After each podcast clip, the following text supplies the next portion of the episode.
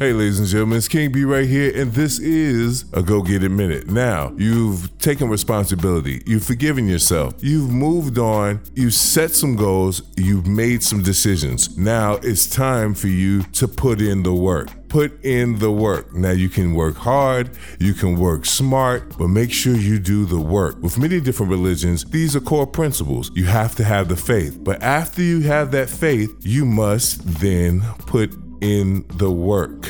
All right? Faith without works is dead.